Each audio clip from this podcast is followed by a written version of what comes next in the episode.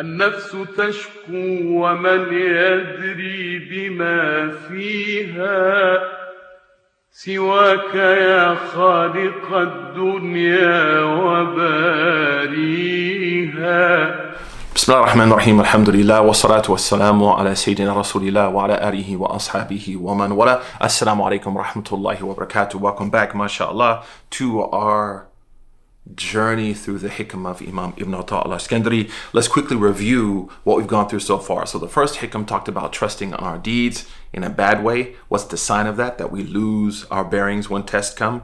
The second was talking about emergent religiosity, where I want to pull away from things or I want to take in things, intake, outtake.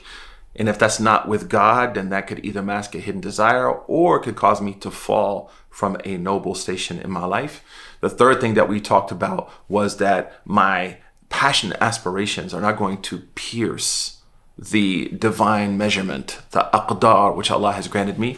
And then the fifth we talked about is give ourselves a break, be careful of anxiety. So being careful of, you know, I know this is right, this has to be right. That's one thing that can cause us to fall away, and that's the internal reliance, i'timad ala nafsi. And the second part of that, which is the fifth hikam, is the opposite, right? Is being destroyed by aspirations that didn't materialize in my life.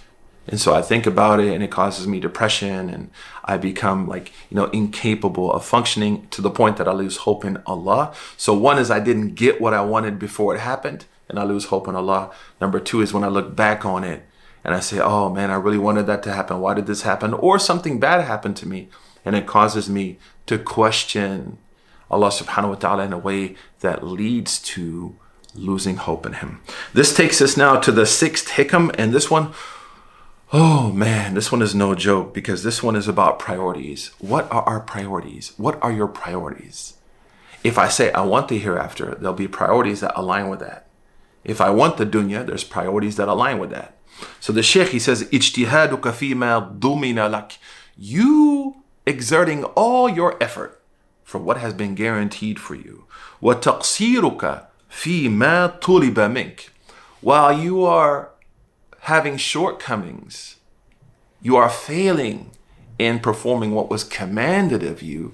دليل على انطماس البصيرة منك is a sign of your blindness or short-sightedness.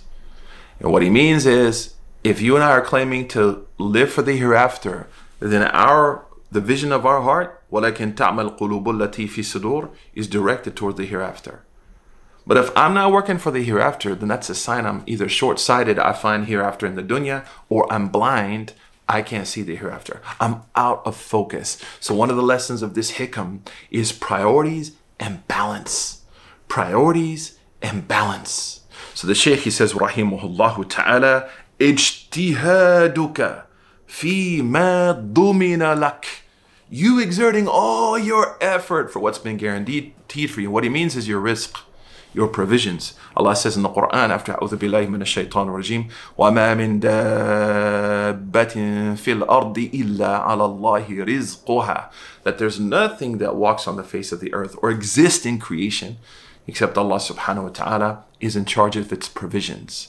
Doesn't mean that we get lazy, doesn't mean that we don't work hard. Remember the second hikam, tajreed, pulling away. No, we have to work hard for dunya. And if you pay attention, usually when I read this Hikam, people get really uber sensitive because it's not saying don't work hard for dunya. It's saying if I work hard for dunya while I neglect the hereafter, that's the problem. But what if we said this? اجتهادك فيما ضمن لك واجتهادك فيما طلب منك. You work hard for dunya and you work hard for akhirah. You work hard for what's guaranteed for you, and you work hard for the akhirah. What does he mean by not using the word dumina lak? The hereafter isn't guaranteed for you. Ya Allah. He means you got to work for Jannah. Jannah ain't guaranteed for you. You have to push for it. So just as we work hard for dunya and to achieve the fruits of dunya, we should couple that with working hard for the hereafter. وَفِي ذَلِكَ فَلْيَتَنَافَسِ الْمُتَنَافِسُونَ Allah subhanahu wa ta'ala said, this this object which is worthy of competition, compete for it. Allah subhanahu wa ta'ala says, وَتِلْكَ الْجَنَّةُ الَّتِي أُورِثْتُمُوهَا بِمَا كُنْتُمْ تَعْمَلُونَ Allah said, this is the Jannah which you've inherited because Allah has blessed and accepted what you've done. What you've done. Remember the first hikam, don't get it confused. So what this hikam is teaching us is priorities. Number one, if I'm working hard for dunya and neglecting akhirah, that's a sign of my short-sightedness. What if I neglect dunya and work hard for the akhirah? Also, that's a sign of short-sightedness. What we want is اجتهادك فيما ضمن لك واجتهادك فيما طلب منك. We want both. And he says tuliba mink because what he means is the halal and the haram. Do I exert effort to guard my prayers, to protect my worship, to observe the, the khair, and to stay away from evil. So here we learn something from this hikam, inshaAllah ta'ala. اجتهادك فيما ضمن لك وتقصيرك فيما طلب منك دليل انطماس البصيرة منك He's a sign of your blindness. Is that we have to have priorities. And we should focus on our locus of control by the grace of Allah. Allah has granted us a locus of control in our dunya, in our deen. Let's work on that. Let's make that work to the best of its ability. Allah says, Save yourself and your family from hell. Start there. Oftentimes we want to go outside of our locus of control. That's delusion. But what we want to do is focus on what we've been commanded and focus on our dunya around us. For example, building personal wealth and power, not in a way that leads to opulence, but that allows me to protect my family and to get my family, for example, access to good education, religious education, all that. Dumina lak, ijtihaduka fiha. At the same time, I'm doing that, but not in a way that sacrifices my akhirah. So the point of this hikam is number one is how can I analyze myself? What am I working for? What am I not working for? So it leads to uh, the idea of introspection, muhasaba. And number two is, what are my priorities? And number three is balance. Sidi Ahmed Zaruq, we, we, we, we're going to teach this book in the future. He said, you know, تقديم الأهم على المهم شأن الصادقين في كل شيء. Putting priority in what's really important over what's secondarily important is the sign of the righteous in everything.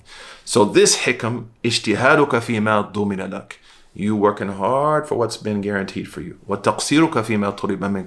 And you neglecting what has been commanded of you.